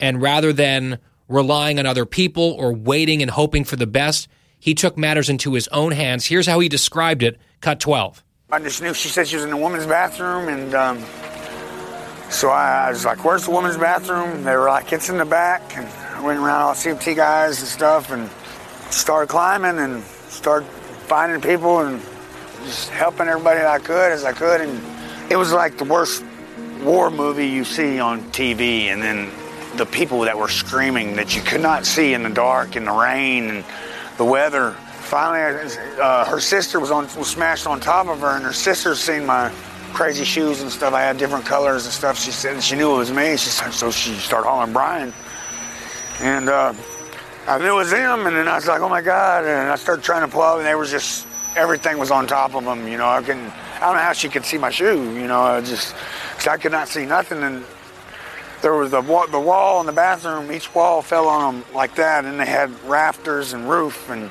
some of the officers, thank God, they was, got me a crowbar, and they brought in some. Uh, we got some sawzalls. They finally brought in and everywhere around, and started. You know, I was able to cut them out. Just unbelievable. As he recounts that story of literally digging his wife and her sister out of this rubble with them calling for help, and he helped them amid the darkness, amid tough weather conditions. That is almost miraculous, that story. There was another video that went viral featuring a man named Jim Finch, who's a Kentuckian. And he just knew that there was a lot of suffering and people were wiped out. So he packed up his huge grill and bought a bunch of food, drove half an hour to one of the worst hit communities, Mayfield, and just started grilling and handing out food because people needed it. And he just described why in cut eight. I know they don't have no electricity, so that means they don't have no electric, no restaurants, no running water. So I just figure I'd do what I can do. Show up with some food and some water. That is America at its best. These people have lost everything. I have things. I'm going to go help. So he's grilling up burgers and chicken and sausage and eggs and just handing them to strangers because he knew that was something that he could do actively to help. And he did it. And he probably fed some very desperate, very sad people. I see that the governor's wife, the first lady of Kentucky, is also starting an operation and an effort to get a toy drive together for the kids who have just been totally decimated, who have nothing at Christmas, to make sure they have something this Christmas after their worlds were turned, in some cases, literally upside down. So it's some of the worst footage you'll ever see of destruction, but it is also bringing about some of the most heartwarming reminders of why this is a great and generous country. And our hearts continue to go out to the people in Kentucky and elsewhere affected by this. And if you want to think about the Red Cross or the Salvation Army, Team Rubicon, lots of great organizations trying to help people now in desperate need through no fault of their own. Something to think about as we approach Christmas and the holiday season. The happy hour here on The Guy Benson Show continues next.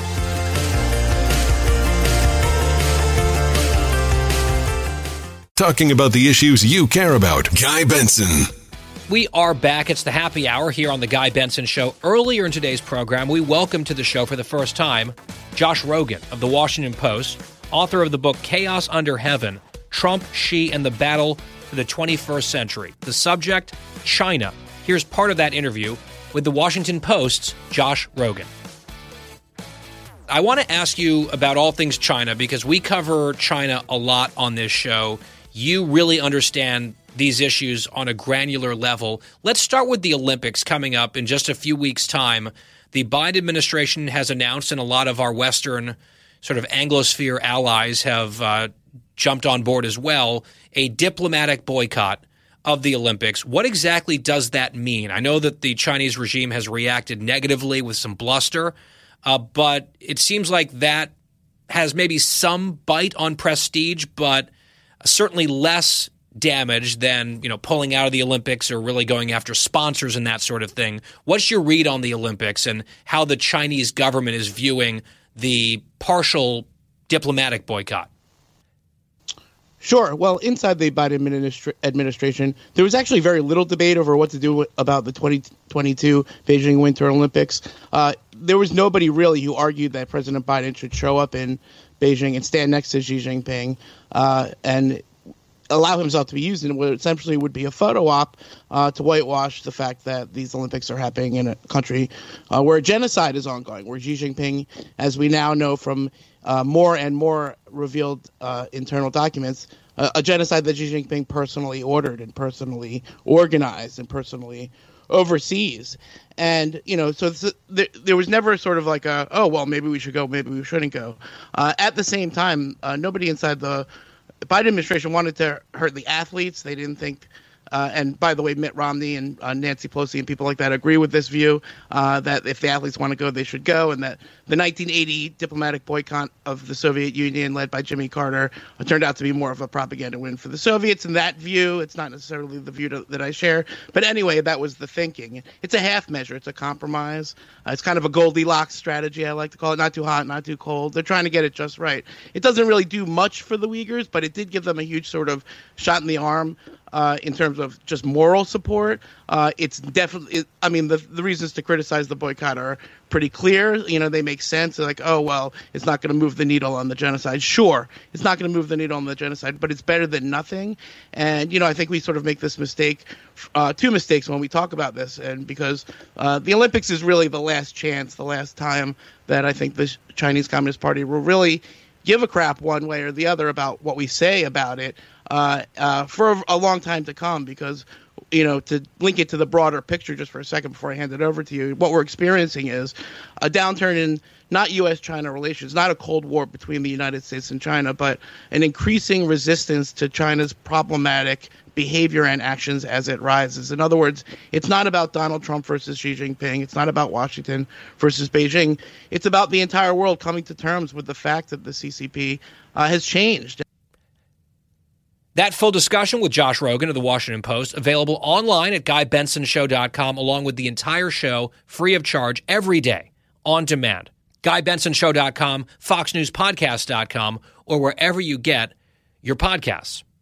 When we come back, the home stretch, well, we have another real estate update from producer Christine. Her house is up for sale. They had an offer yesterday. They were expecting another one. Good news, bad news, maybe a change of heart. Oh my, we'll get to that as soon as we come back. For the full interview and more, go to GuyBensonShow.com. Home stretch on the Guy Benson Show. If you're listening on the broadcast of the home stretch, I'll remind you, of course, that the entire program available on demand, the podcast, GuyBensonShow.com. The song that you were just hearing is a bumper song on the live broadcast, Holly Jolly Christmas. My best friend Mary Catherine Ham just had a baby a few weeks ago, and her name is Holly. And their Christmas card is so cute. It's a photo of Holly, and they're holding up a little piece of Holly and she's wearing a red hat, so it looks like she almost is Holly. And then it's wishing everyone a holly jolly Christmas. Amazing. She was over at the house. We had Mary Catherine, her husband, over last night. Steve, we believe in Steve. Steve's very good at household tasks and chores, sort of DIY projects. I am very bad at those things. Adam's good at them, but he needs help. So we had a few things that we needed to get done, and Steve is like, Johnny on the spot. Total Boy Scout, so good at it. And Mary Catherine and I supervised, let's put it that way, while having perhaps a glass of wine. And Holly, of course, was there with them. And it was very fun to see my dog, Roy, trying to figure out what Holly is. Because you could tell this is a living creature of some sort, very small, smaller even than him, but not really a dog, making some interesting sounds. What is this? He was very intrigued. He was very curious. And when she was sitting in her little car seat, he would go up and put his nose almost directly onto her nose, just staring at Holly. And he was never going to do anything. His little tail was wagging very tentatively. He's like, I like this situation, but I'm not sure what's happening. It was very, very cute. In any case, as we are back, we had some good news last evening for producer Christine. We mentioned how her daughter was pulled out of school. The whole grade was dismissed because of some COVID cases, including from the teacher, who I guess showed up to class sick and told all the students, I'm sick, behave well, and then had to go home because they tested positive for COVID. Well, Megan got tested and tested negative. Even if she had it, we know that little kids are fine, but she tested negative, And so Christine what you called up the school saying my daughter has a negative test. You've got to take her. Like we've got work. Figure it out. How did that's, that go? No that's exactly what i did. Uh, bobby emailed i mean bobby had sent a couple of emails that weren't so pleasant in the past uh, 48 hours and then once we got the pcr back we uh, emailed it to them i downloaded it on my phone along with the um, negative rapid test that we had done and I said, Megan, put your uniform on. We're going to school. And she's like, uh, I don't I don't think my teacher's there. I said, oh, the teacher better not be there. And she said, well, what, what am I going to do if other people aren't there? I said, they'll figure it out. I said, this is their job. So reluctantly, she put on her little uniform. She brushed her hair. She looked at me and she said, literally, she said, here goes nothing. and she got into the car. amazing.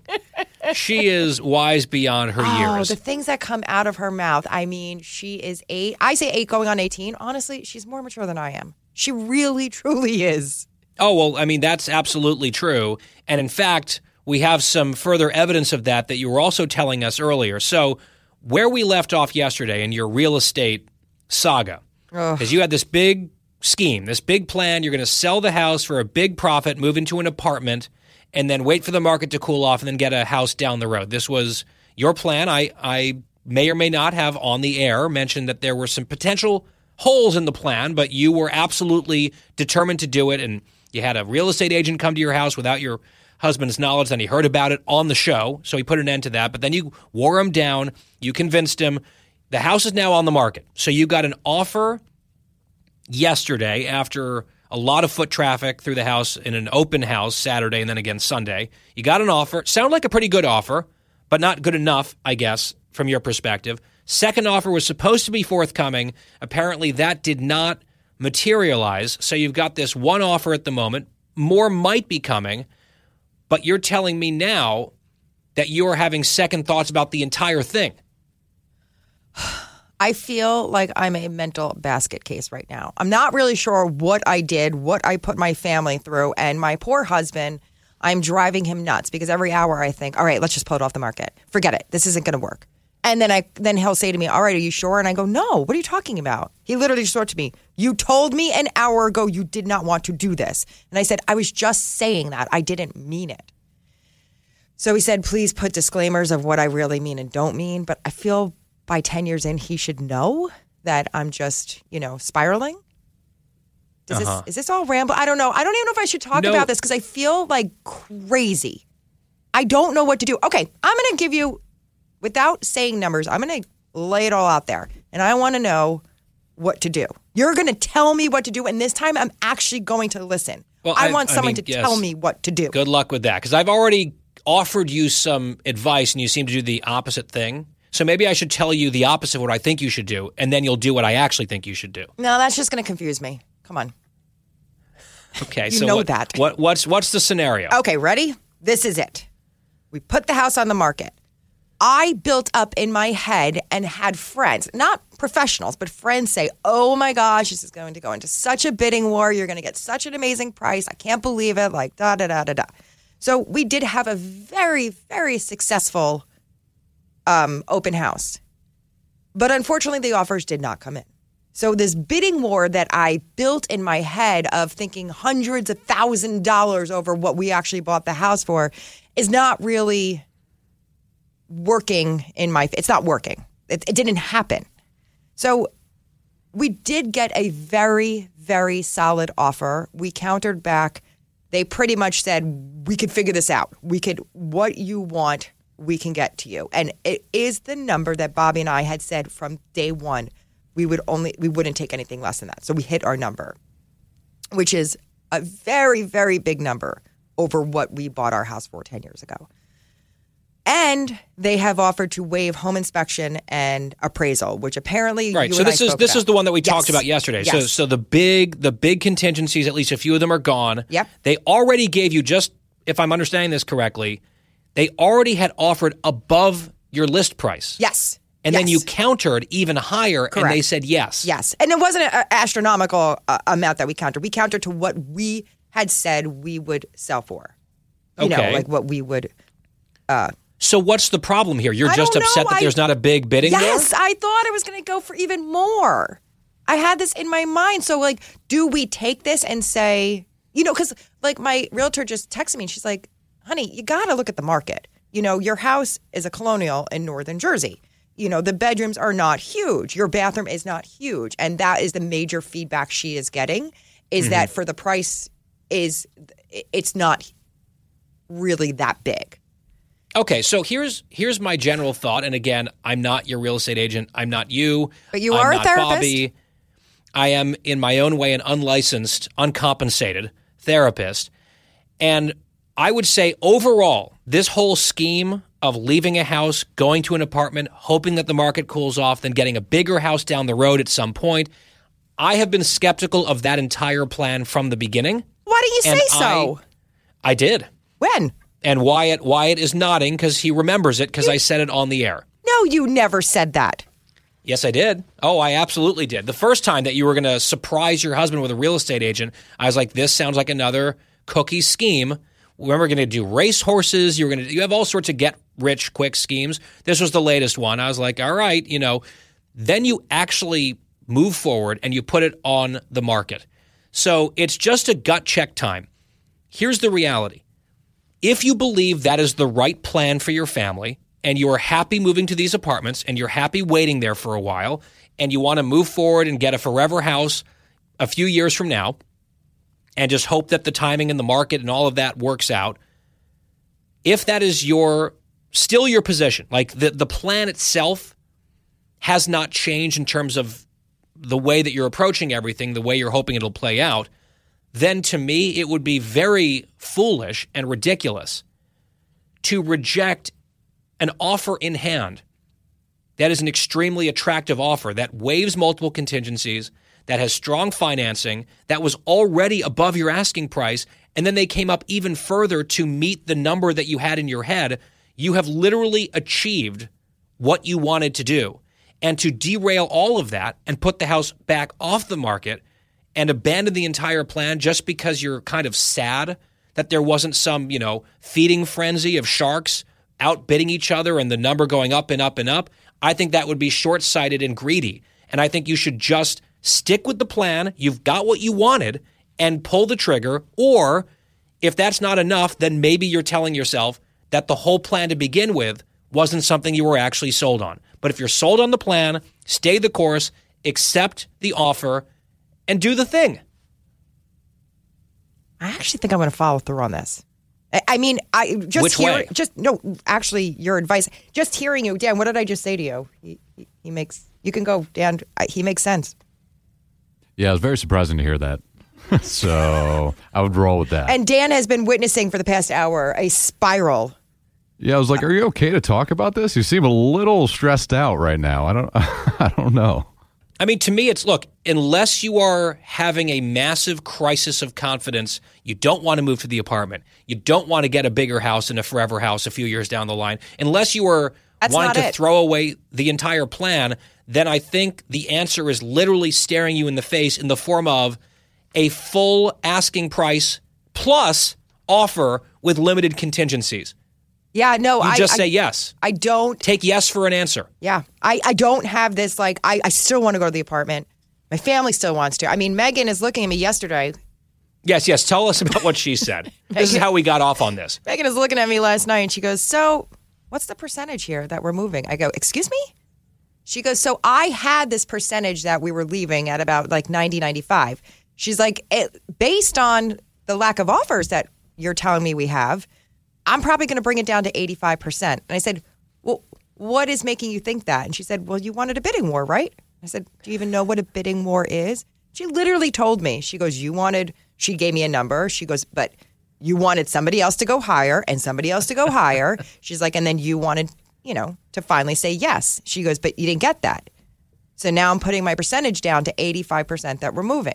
She goes, "And with that being said, she's like, I'd like a new bed for her Wow. bedroom." So now she's got some demands here. she's my Uh, daughter. she's amazing. Yeah, this is an eight-year-old. This is Yes, an eight-year-old, which is just eight-year-old. spectacular. So I think just to put a bow on this before Christmas, you had a number in mind. You had a game plan in mind. Yep. You have achieved all of it. Yes.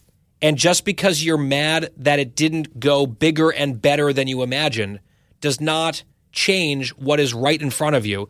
And I think you either abandon the entire plan and recalibrate your entire life plan moving forward on a house, or you accept this and take yes for an offer and move forward. I think you're right. I mean, you're not the only one to have said this to me. My mentor, my radio mentor, another mentor, sorry, God, there was one before you. I spoke to him last night and he's like, it's a no brainer. Take the money and run. He's like, that's it. Yeah. We're done. So are you going to do that? I don't know. Yes, I think. Sure. Yeah. So we're going to come and we'll update this tomorrow. She's like, the house is off the market. All right. That's what's going to happen. And then I'm going to I've given my a- advice and You know what's coming now she's next. going to do the opposite. You know what's Yeah. coming next, right? House off the market, and now I'm bringing contractors in to figure out what I can redo on the house. Oh my gosh, for huge amounts of money, and Uh-huh, then you're not going to be gotta get a satisfied loan. with that. yeah, da- Christine, Does this you need to uh, just don't make me Focus sound the too mind crazy here. Like I, does, does does it sound like ask why Yes. Wyatt's good at this. Why can you? Yes, put- he's nodding. But Christine, that ship has sailed. That's the purpose of this whole segment almost every day. The ship has sailed. We're trying to help you make a good decision here because your craziness here could have significant impact on your family trajectory as opposed to some of your like low level day to day craziness. I'll keep you updated. Yeah. All right. We will check back in on the Thursday edition tomorrow of The Guy Benson Show. Same time, same place. In the meantime, have a great evening. We will talk to you then.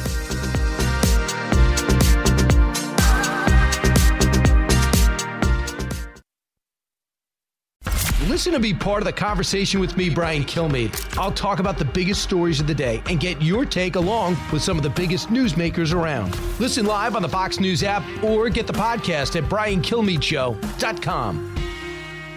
From the Fox News Podcasts Network, subscribe and listen to the Trey Gowdy Podcast. Former federal prosecutor and four term U.S. Congressman from South Carolina brings you a one of a kind podcast. Subscribe and listen now by going to FoxNewsPodcasts.com.